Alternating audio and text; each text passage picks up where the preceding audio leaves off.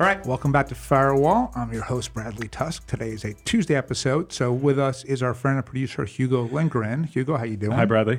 And then also Meaghan Collins is joining us for the first segment. So here's the plan of attack for today. Should we say who Meaghan is? Meaghan is my chief of staff. I was going to get into that, but Oh, I you've- see. Okay. you've already covered it. So, All right. Well, uh, but she's also been on the podcast She a, has. bu- bunch, probably close to 10 times at this point, right? So yeah, yeah. lis- listeners know Old her. hand. Yeah. Um, so we're going to talk to Meaghan specifically about, you know, as a kind of millennial, sort of left wing person, non Jew, kind of her views of sort of why the left is sort of taking this very pro Palestinian position. Uh, then we're also going to talk about, is going to a topic that we'll probably cover for a, a bunch of episodes, but um, should New York City switch to a city manager? Um, system. I know that all of you have been sort of pondering and debating that intensely. Bradley, you're gonna you're gonna bring that into the into the public realm. That's your that's your that's your purpose here. And right? then, uh, yeah, and then pedestrian rules of the road. I have some suggestions, um, and then a recommendation, and then we'll be Are done. they suggestions or are they like iron laws? They're suggest- no, no, no. They're they're my view of what should be done. Right. Bradley's iron laws of I- proper Of, of how I believe people Right. should behave Right. and walk and Gotcha. everything else, Okay. uh, in order to maximize the benefit to society. Okay. Um, so let's start with the not fun topic, which is Israel. So Meaghan, give quickly, just so the listeners understand, like your kind of political background and evolution. Yeah. Um, so I, at least at the firm, I think I'm described as uh, very progressive. Um, I've been a Democrat as long as I can remember. Um, when I was in, you know, uh, high school, actually, I got involved in activism, and I would say that that's um, what got me involved. I actually joined a student group that was um, a national organization, and uh, it actually focused on Darfur. So I would say that my politics has been progressive, um, but on this issue, I, I haven't really um, evolved. It's kind of been the same way. Right. And then you, you know, I think people would assume that you're effectively a DSA type, but the reality is they lost you in 2016. Yeah, yeah, and I should speak to my actual adulthood of politics here. Um, I, I left college. I went to a very liberal women's college. Uh, very proud of it. Um, and when I left, I decided I was going to join nonprofits. I was focused on environmental activism. Um, and there were a lot of great people that I worked with, but I was also kind of dismayed by uh, some of the tactics I would say from from the left. Um, I learned a lot, but I would say that you know I felt like there was another way to do things. Um, but I always looked at uh, politics as the left, and even with the far left, that there's a lot that we have in common. Um, and when Hillary ran, uh, that's when I would say that you know my differences with the far left were the most apparent. I did not like Bernie. Um, I didn't like his platform, and I got in a lot, a lot of fights with my fellow leftists. Uh, and I would say the same thing happened in 2020 when it came to. Uh, Well, you were, you were for yeah. Elizabeth Warren in 2020. Yeah, I, That's not exactly a right wing candidate. no, but that's where I would say that it's it, there's more nuances within the far left than people even realize. Um, you know, I think that sexism is something that was a difficult topic to talk about um, in 2016, especially with Bernie, but even in 2020. Um, you know, my my wife is not progressive, but she was a, a Kamala supporter, and both of us got really frustrated that both Kamala and Warren were running, and the attacks against her and Warren just within the far left. Um, I did not feel like embraced all of the values that I thought that you know we stood with. Um, I don't hold it against them though. I do think that there's people that have grown from it, but that's something that you know uh, with my politics, the DSA has kind of always stood with Bernie, and in th- that case, I've never actually been part of the DSA. Right. So o- over, say, the, you know, dozen years or so since you finished college, um, the other sort of big evolution is not just sort of, a, you know, mem- individuals like AOC or Sanders um, or even the DSA, but obviously social media has had a huge impact in driving all of it. Um, where would you say, kind of, if you had to sort of try to describe where the super progressive movement stands today, what would you say? Uh, it's a good question. I think we're in a, a moment where we're figuring that out. Um, I, I do have to say, you know, with AOC and Warren as um, progressives that, you know, in large part I have supported, uh, I think their positions right now, as it comes to Israel and Palestine, um, I think that that's more in line with where the mentality is on the the further left than what we're seeing on social media. But I'm also saying this from my bubble.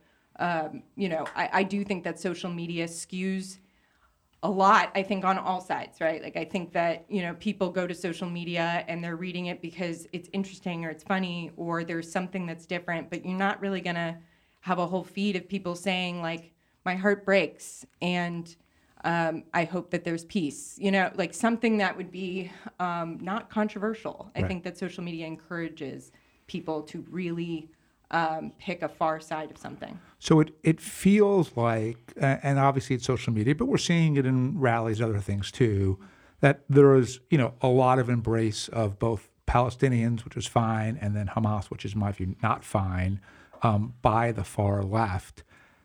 Why? I can't explain why on on Hamas. I can't. I don't. I don't think that there's any um, excuse to give for that. And I think that people who have said that, uh, you know, it, this where my optimism is. I think there's a lot of people. I think the left in general is um, not shy from talking to each other. Uh, if if it's playing out on social media, I'm not sure. I, I right now I'm avoiding social media for the most part. Um, but I do. Uh, there's no excuse. It's reprehensible.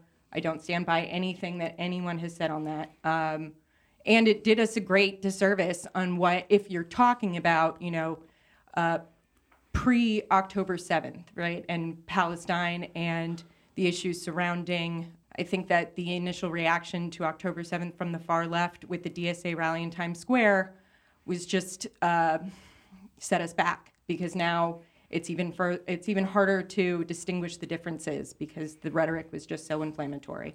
So, but e- even before October 7th, Yeah. I think a lot of people in the center, um, especially Jews, felt like there was just this very high tolerance for anti Semitism on the far left. And for a group whose underlying reason to exist is to fight discrimination, they seem very comfortable in engaging in it um, in this particular way. W- Why is that?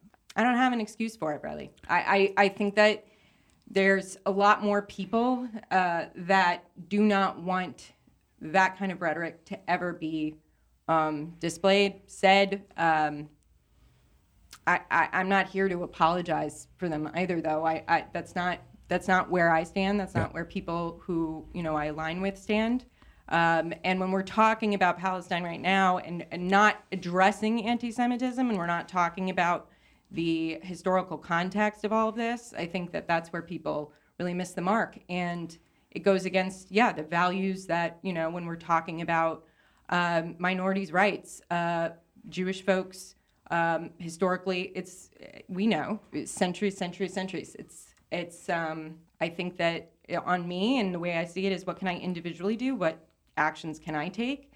And if it was ever said in front of me, if it's ever something that is in my world, uh, I'd call it out, and I would say that that's something that I hope every progressive feels. Um, but there's no excuse for it. So, at least a, a working thesis that I have is I'm not sure if the majority of progressives actually actively dislike Jews. I think that the vast majority of human beings like to feel like they belong to something and generally like to be told what to think and what to say and are very afraid of them being cast out of whatever group they identify with. Um, and as a result, you have at least people in the leadership on the far left who I think are blatantly anti-Semitic. Clearly, the DSA was, and Black Lives Matter, Matters was when they both endorsed what Hamas did. Um, but then most people who sort of follow suit, it's more because they think that's what they're supposed to do. Um, I mean, I guess every group is, is guilty of groupthink. I, I tend to find that the far left is, other than maybe the far right, one of the least intellectually curious open groups out there and it's sort of faster to condemn people, cancel people, everything else. And so I think as a result, they've done a really good job becoming, in a weird way, an authoritarian organization that, that can silence people.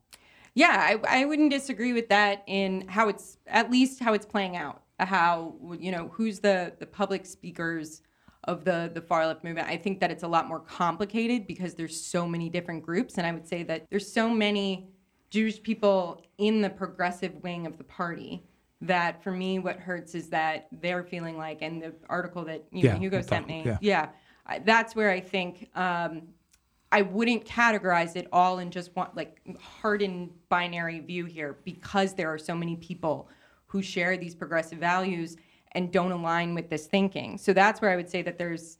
Um, I, I really do believe that there is uh, a reckoning right now happening. It's not necessarily playing out, you know, with the media because I think that there's inflammatory remarks are just going to be seized upon by the media. I think that that's what people gravitate towards in clicking. Um, but all of this said, I, again, I'm not defending anything that they have said, um, but I do think that for progressives, if you're not standing with, or if you're not standing against, I should say, anti-Semitism, then you're not doing the service that you said that you would. So you sent me an article yesterday from the LA Times. It was a, an op-ed from a UCLA student, and the way I read it, which may or may not, because we didn't talk about it, you just sent it, and I said I'll read it, and I did. Yeah. Is a little bit of a hey, let college kids say and do what they want to do, and stop pointing it out and judging them for it. Is that how you read it, and is that your belief? Somewhat how I read it. Um, the way that I read it, I, I, and I'm not Gen Z, right? And so I think when Yeah. you're asking me on millennial, but I do think as it comes to campuses, um, I I personally feel like the last few years, especially, right, progressives who have been protesting conservative speakers or people that they just don't agree with, right? They there's been criticism of them and their cancel culture around that and um, you know not that not that anyone has ever asked me but i've always been uh, pro letting speakers come to campus. Uh, at college one of the most um, you know influential moments that i had was actually going to a tea party. This was before trump and everything. This when the tea party was starting to um, show face. And the founder of the tea party came and spoke at mount holyoke. And uh, it was an incredibly respectful uh, engagement. Everyone on campus showed up, um, and I thought that it was just um I was proud of it. Do you think that's possible today? Um, at, at Mount Holyoke or anywhere else? I'd like to think that that is possible. I think that's where the universities do have a responsibility. So I don't think. Look, anyone who's saying that they that what happened on October seventh is in any way, shape, or form on the Israelis, I think that's abhorrent and should be called out. Um, I don't think that just banning student groups from being able to host uh, events or speakers, um, it's not even so much that I think it's just morally wrong. I think that we're trying to change minds. We're trying to get people to But hear ar- what we're aren't the people who are now saying, I deserve the ability to say what I think and without being sort of punished for it, the same ones who frequently say, this person shouldn't be allowed to teach here, this person shouldn't be allowed to speak here. Yeah. I mean, so, it, you know, one, where's the point of accountability? And two, I mean, in a weird way, the I feel like the DSA types, they always shoot themselves in the foot, right? Because e even if they genuinely believe that the Palestinians are really oppressed and the Israelis are the aggressors and everything else, if they had just acted like decent human beings when October 7th happened, then, you know, in the subsequent kind of war to follow, they could have made their points about, you know, innocent civilians and humanitarian, and it would have been a valid point. Now, you know, I'm not willing to listen to anything the far left says about this um, because they basically have endorsed the view that I don't have a right to exist. I I completely agree with that. I think that they lost any stance in, in the conversation. To be honest, I I don't disagree with any of that. But as it comes to campuses, that's where I'd say like they're there for four years. That's not the real world, but their world is real while they're there. And so I think that a lot of students, especially, I mean, the op-ed was written by a Jewish student who's mm-hmm. part of a pro-Israel group. And what I found most compelling was her saying, like, the fear is very real, but how are you protecting or how are you mitigating that fear by then on the other side basically canceling out these students because those students aren't going away. This this argument isn't going away. So how is it where you can have a discussion without you know giving into what you know they're saying? Uh, I just think that it's a little bit more nuanced than one side canceling the other. Yeah, although I would argue that, look, I mean, at Tusk, I think we frequently put our money where our mouth is and, and we invest heavily in trying to do the things that we care about, whether it's hunger or mobile voting or, uh, you know, tele-abortion or whatever else. And then we have to live with the consequences of that, which includes lots of public criticism. There's business we don't get. There are investors we don't get. There's all kinds of stuff that we don't get. Yep. And we accept those consequences. I mean, it seems to me that if you're going to put yourself out there, and especially if you're going to use the prestige of your university to try to make a public point to the media beyond just other students, stand by stand behind what you believe in, which means accepting the consequences for your behavior. If that means that you a job offer is rescinded, you know that's exactly part of what comes with the territory. And by the way, I would encourage people to continue saying what they truly believe and accepting the consequences of it. But this notion now that these same kids are complaining it's not fair that they're losing their jobs at prestigious law firms, like no, you, you got to either you know either keep your mouth shut, which is what most people do, or if you say what you believe, then you got to live with it. Sure, I, and look, I'm not saying that these company, it's businesses' right to do whatever they want to do, right? Um, but I think that there's something really special about it, and also let's just say campuses in general. The the left, it's been left for a while now, Sure, right? Since like the '60s, basically. So um, I think that there's space for people to um, make mistakes, say something that, and I'm sure uh, when I was on campus and you know uh, in various student groups, I'm sure that I had opinions that were something that I wouldn't agree with today. But I think if we don't give any kind of space, and I'm again, I'm talking about students that are showing up for Free Palestine rallies at the universities. Um, I think that there should be a place for them to learn because that's why they're there. Right. I would argue there's a distinction between people showing up for a Palestinian freedom or safety rally as opposed to people who on October 7th gleefully said how happy they were about the murder of all these people. No, I agree. But I do you think though that there is no and this is where I would say like the DSA shot themselves in the foot. It put the left in a more um, challenging position because now we're having to spend so much time and understandably now, you know, calling out the fact that Hamas is a terrorist organization and there's nothing progressive. Uh, I mean, I think to, this this is stand by that. honest, honestly always true with the DSA and the far left, which is, you know, they identify issues that actually do resonate with with not just the far left, but with a lot of people, right? They have policy positions that 70% of it makes a lot of sense.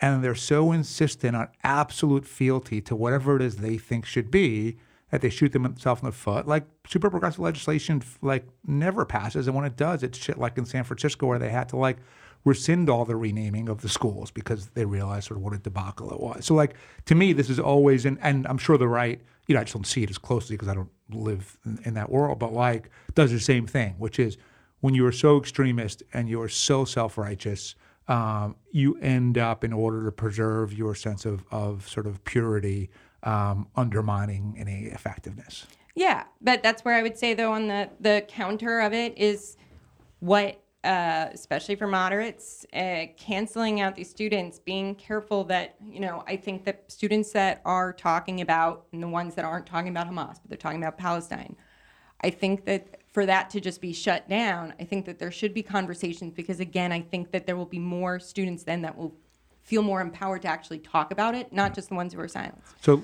last piece, and I'll throw Hugo on this one too, because um, there was an article in the New York Times that actually mentioned the included the, a, letter from the school, the headmaster of the school that our kids go to, um, and I I don't know why like heads of schools and institutions feel the need to immediately comment publicly on current events of which they're not experts about, right?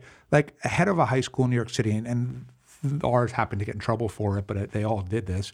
Like no one expects like someone who does, runs a K through 12 school in Manhattan to be an expert on Middle East security and military and But politics. don't you think there probably are some parents at the school who want a statement from the school? I mean, I don't either, but I uh, like. You know, I, I would say because because our Isn't headmaster, who, who I like quite a bit, Right. Issued a statement. It was felt to be way too sympathetic to Hamas and the Palestinians, and he had to show a retraction. He caused a firestorm.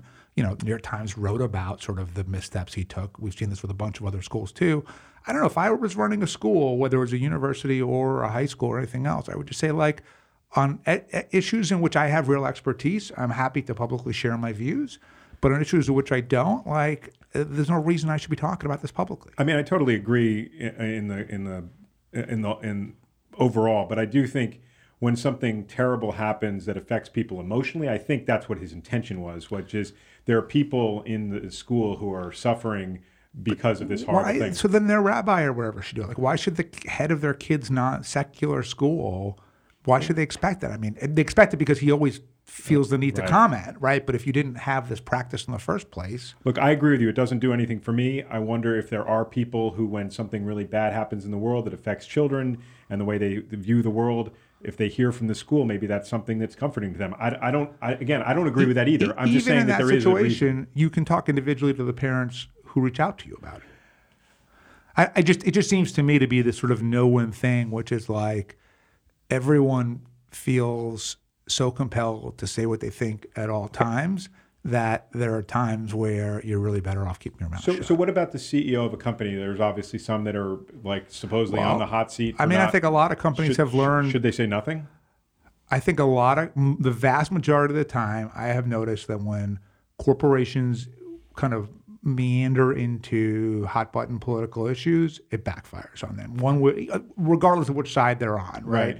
It always comes off. So, if, it- so, so, so, I mean, there's some CEOs, I guess Bob Iger being one of them, who are being credited with coming out with strong statements in support of Israel. I don't give a fuck what Bob Iger thinks. No, I don't either. But but but I but I'm just curious. You think they they should just say nothing? I, I just well, I mean Disney especially, you know, had, and they were right on the "Don't Say Gay" bill, but it sort of cost them their entire tax exemption in Florida as a result.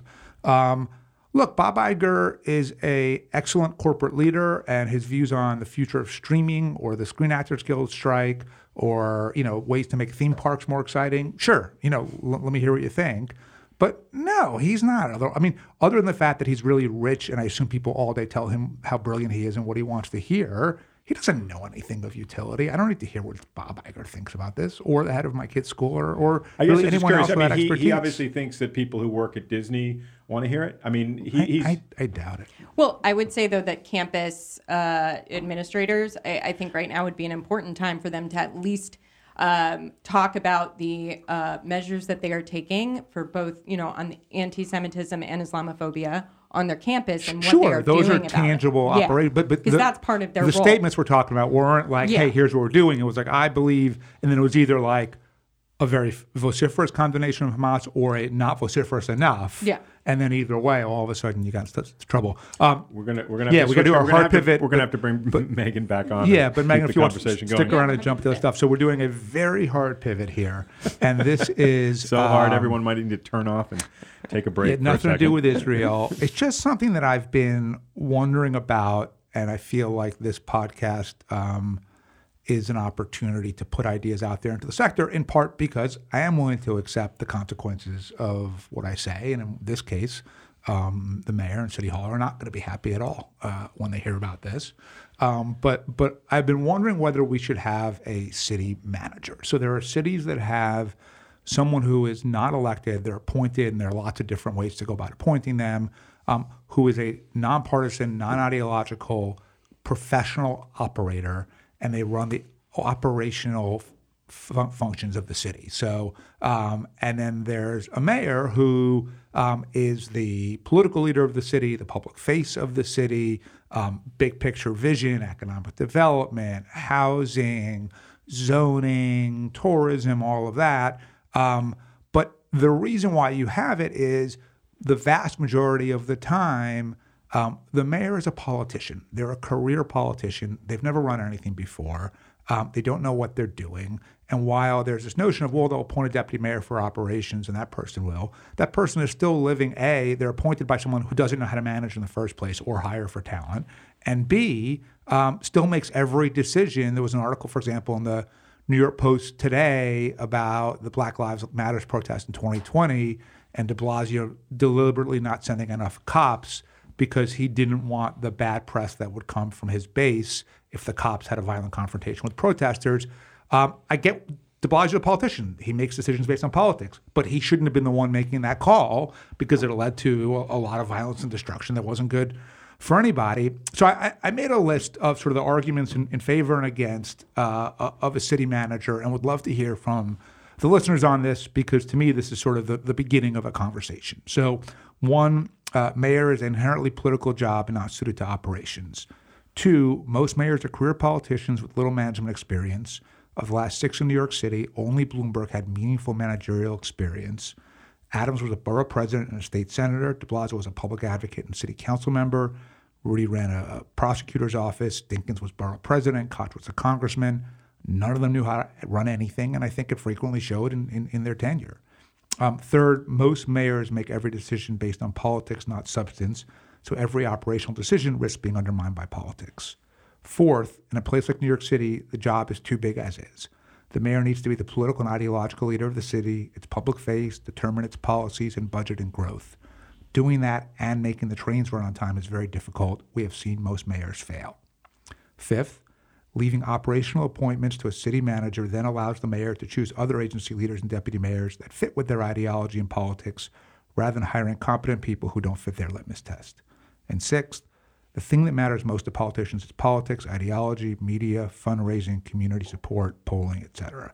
The thing that matters most to residents is operations, traffic, clean drinking water, trash pickup. The two are not aligned and the people lose out. So those are the arguments in favor. Now, these were the arguments against. It's undemocratic. The people elect the mayor. The mayor should be in charge and be held accountable. We have only the second mayor of color in New York City history. Changing the rules now is unfair. Uh, third, the system can work as is, see Bloomberg. Four, a city manager system can lead to incredible bureaucracy, delay, caution, and resistance to change.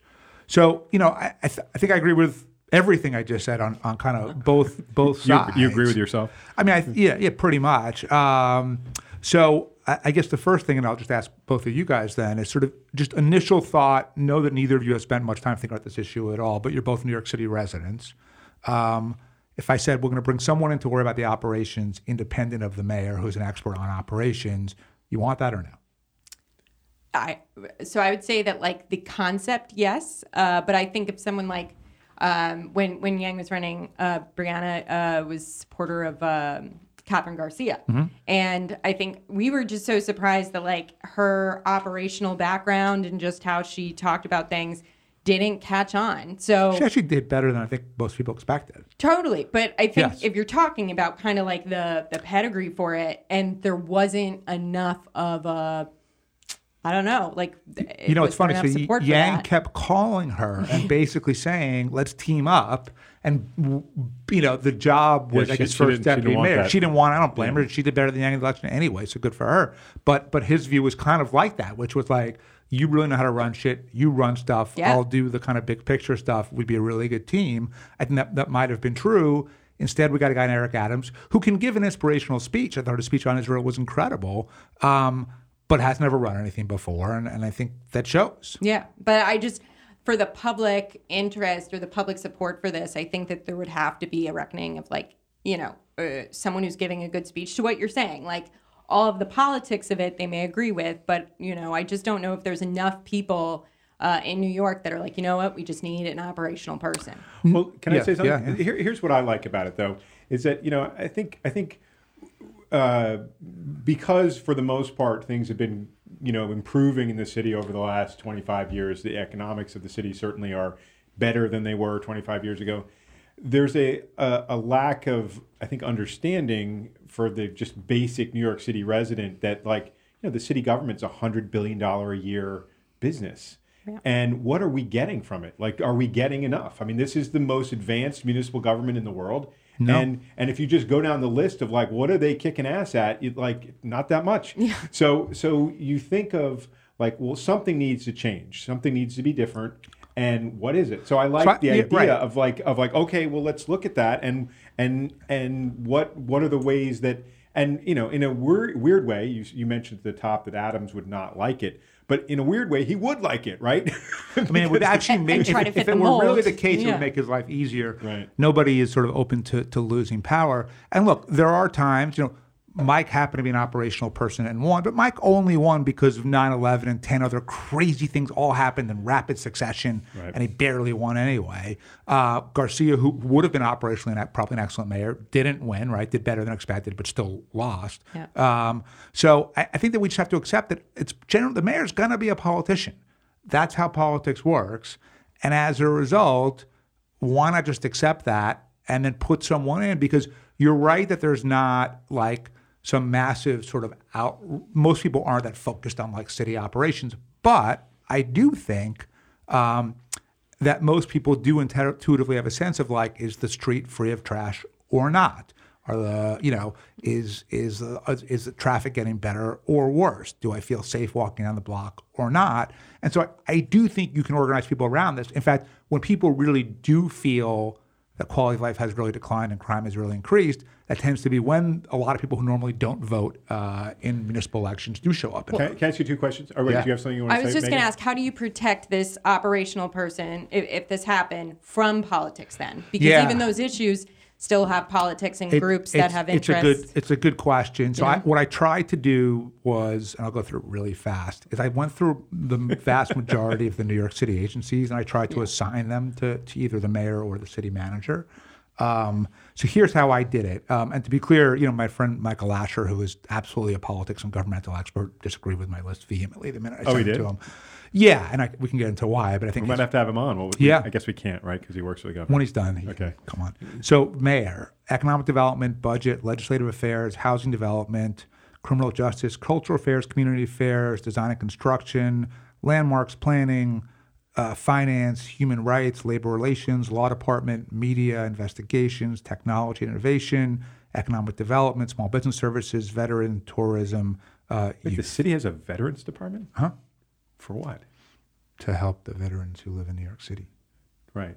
Okay. They're not covered by the federal veterans department? They are. Anyway. uh, yeah. Okay. Problem is, once you have it, you can't get. It's very hard to get rid of stuff once you have it. Um, city manager, operational duties. So it would include children's services. This is ACS is like to protect kids who are being abused. Um, Department of Aging, Buildings Department, Environmental Protection, Fire, Homeless Services, Probation, Corrections, Public Housing, Health and Hospitals, Department of Health, uh, Welfare, Parks, Sanitation, Taxi, Transportation. And then there's a bunch of others that are currently independent that would remain. So, like City Council, Controller, District Attorneys, Campaign Finance Board, CUNY, libraries, Board of Elections, things like that. I would clearly get rid of the public advocate and the borough presidents if we were doing a. Well, I think that's part of it. Like, this is a real this is a real change in how the, the whole structure should And, work. and to Meaghan's question, I wasn't sure where to put the two biggest ones, which were the schools and the cops, right? Because it is both operational and ideological. What if you had it operational, but then you had almost like you changed the public advocate role to be involved on the operational side to make sure that the public's you know voice in this. Oh, I see. So you the, know, the public advocate becomes the city you go. manager in Yeah. a way. Yeah, as long as the people who have become public advocate, are, I mean, the people are, are like they make the, the usually the mayors look competent in terms of operations. So we need a we need a different but people profile. don't know what they're public voting for with the public advocate right now, anyway. So Yeah. changing no, it. you they're know. voting for a, a very low level celebrity. Yeah. Um, very, very, low. very low level. Yeah. Um, so, Bradley, two questions, and then we're going to go on to your your uh, pedestrian uh, argument. Sure. One, um, I'll, I'll say them both, and then you can answer them. Who is the person who you think is this person now in the in Adams administration? Is there one? And then the second question is, like, just just to start to game it out, how could this actually happen? Yeah. So um, I, I haven't noticed. I, I would say within the Adams, probably Jesse Tisch, who's the sanitation commissioner, would be the person that I would pick. Um, but overall, you know, you have not seen great feats of operational excellence. But there isn't even someone who's supposed to be sort of the operational guru. There is, and they're fine, but they're Right. political point. They're they're very political appointees. Right, so they're just a sort of arm of the mayor. Yeah, which is fine. That's what he wants. Right, Um, so, um, but I think sort of a good analogy, and, some you may remember this was a guy named Andy Byford who ran the MTA. He came Yeah. over from London. He was considered like really an expert, really good. Um, MTA is a state-run agency mainly, although I do believe that New York City Transit should be run by the city. Um, and Cuomo hated that Andy Byford was getting so much attention that Yeah. he drove him out of the job, just harassed him, hounded him, you know, completely just unrelentless until he quit. And that was an example of like if Byford had been protected from that, right, and could have just done the job of running the subways, um, we probably would have a much better system today, right now. And so that's that happens to be a, a state version of it, but I think it's kind of the same thing. Okay, so so let's talk in, in brief because we're going to have to return to this subject. Yeah, but- yeah. This is just a But opening. but what?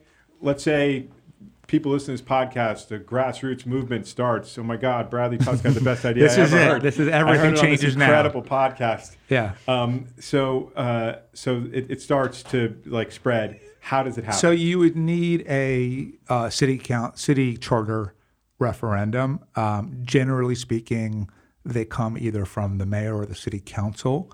Uh, I don't see a world where any mayor says, "Yes, I'd like to lose half of my power." So I don't. Doesn't matter who the mayor is; they're not going to support it. Um, it is possible that you could do it through the council. However, um, they're highly political too, so a lot of it just depends on their political relationship with the mayor. Um, and we happen to have a it's kind of getting back to our first topic, a very, very, very progressive city council right now who is also concerned almost exclusively with ideology and not operations.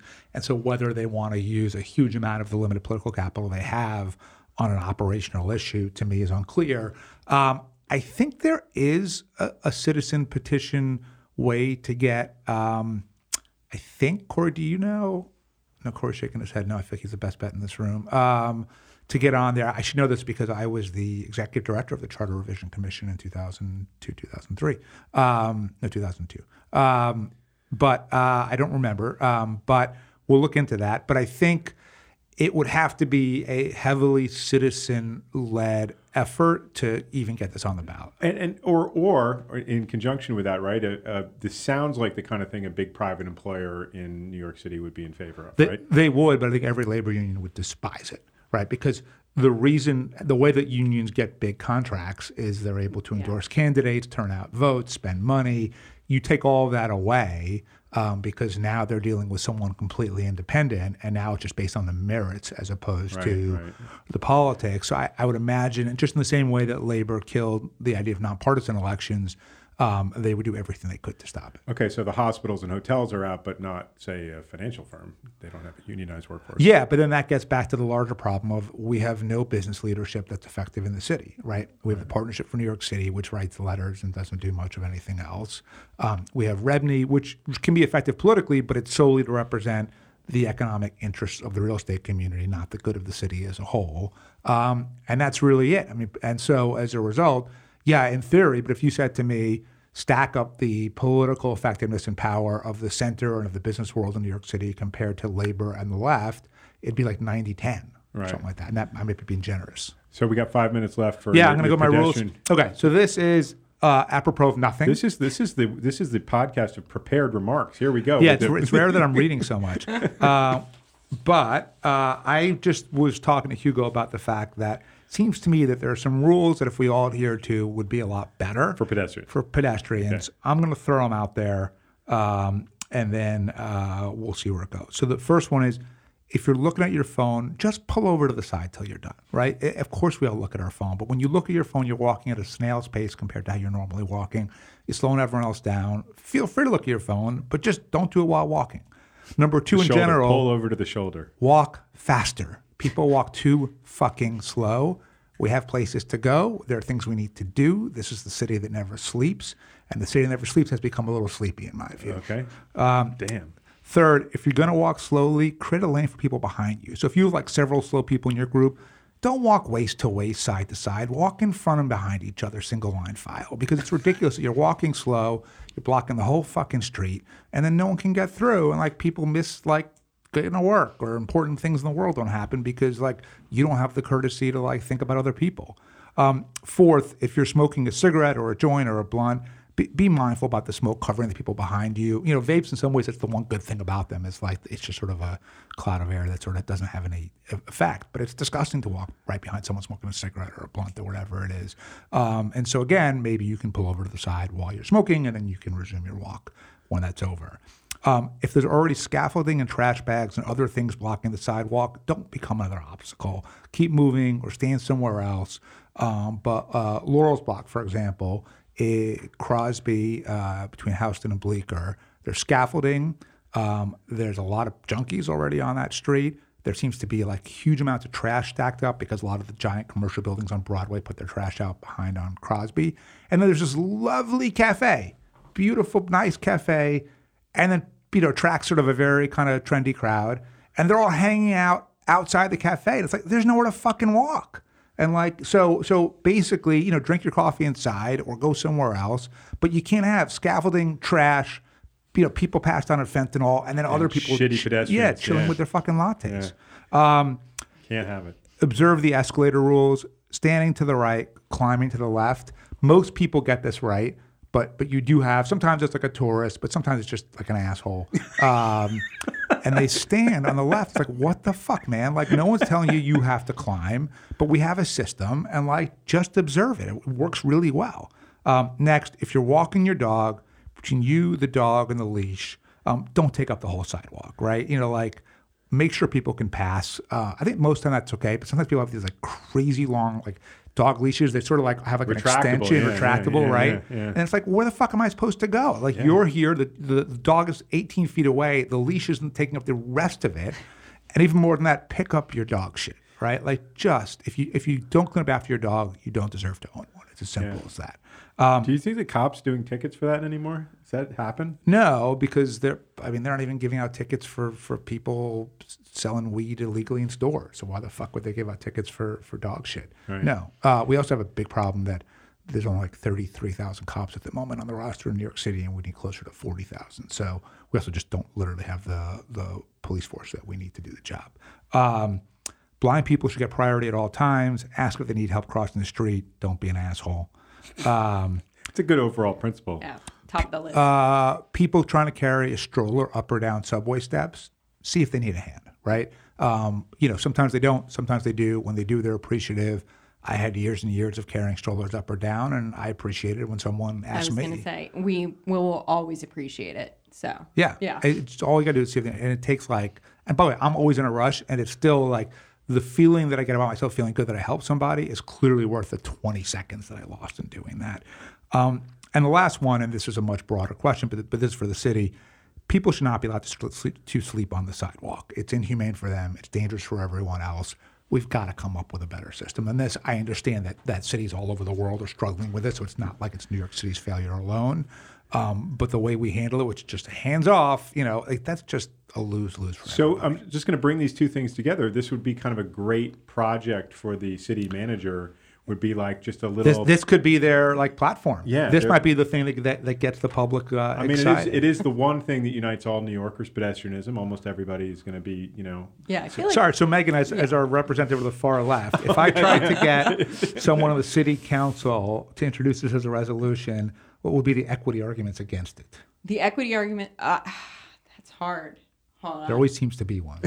no, you know, I think that this is one of those uh, unifying issues. I really do. I I, uh, I don't know anyone that would admit that they're a slow walker on the street. Um, maybe it's the third party we've been waiting for. yeah, I was going to say. Right, just, I'm like, yeah, I, I get it. didn't see there are angle. Old people, whatever. Like, that's fine. The pony Party, pedestrians like, of New York. You Pony. know, um, well, because even you talking about people sleeping on the street, it's not like you're saying you're disregarding the fact that that's where they are. It's that there needs to be a better solution for people who, uh, you know, for homeless folks. yeah, it's honestly. terrible for them Yeah, and it's I- terrible for everybody else. Yeah, so i- i- in that lens, I don't think that there would be a, a far left argument right, against maybe, this. maybe we can get this thing done. Um, all right, so the last thing, recommendations. Oh my God. um, you, you have a recommendation? I You have didn't- one. You didn't mention it. Go ahead. It is a uh, podcast that I was introduced to over the weekend. It's called Too Far. Uh, it's two women, Robby Hoffman and Rachel Kaly. They are uh, their two main identified things are they're very Jewish and very lesbian,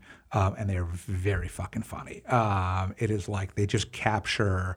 Like, like oh, I'm, I'm going to totally butcher it, but like Robby Hoffman, who grew up in a super Hasidic family, was talking about how like when she was growing up, going to yeshiva, and then they would learn Yiddish all the time. So the typical Yiddish story would be like, we're in the shtetl, everything's going really well. The husband is bringing home a fish head for his wife. He gets it from the monger. Everybody's happy. Then cholera strikes and everyone's dead. And like that's the typical Yiddish literature. When she said it, it was fucking funny. Okay. When I just said it, it I was believe not. it. So Um, wait, can I just ask you one Check quick it out. question about that? How did you? Where did you get that recommendation from? yeah. Uh, Laurel heard about it from somebody, and then we were in the car six hours each way on Friday and Sunday. Just Well, six it hours to your- one way, then the other way. so we listened to a lot of different podcasts and music, but of those uh, included uh, this podcast too far. Lovely. All right. See you next week. See you next week, guys. Meaghan, thank you. Thanks.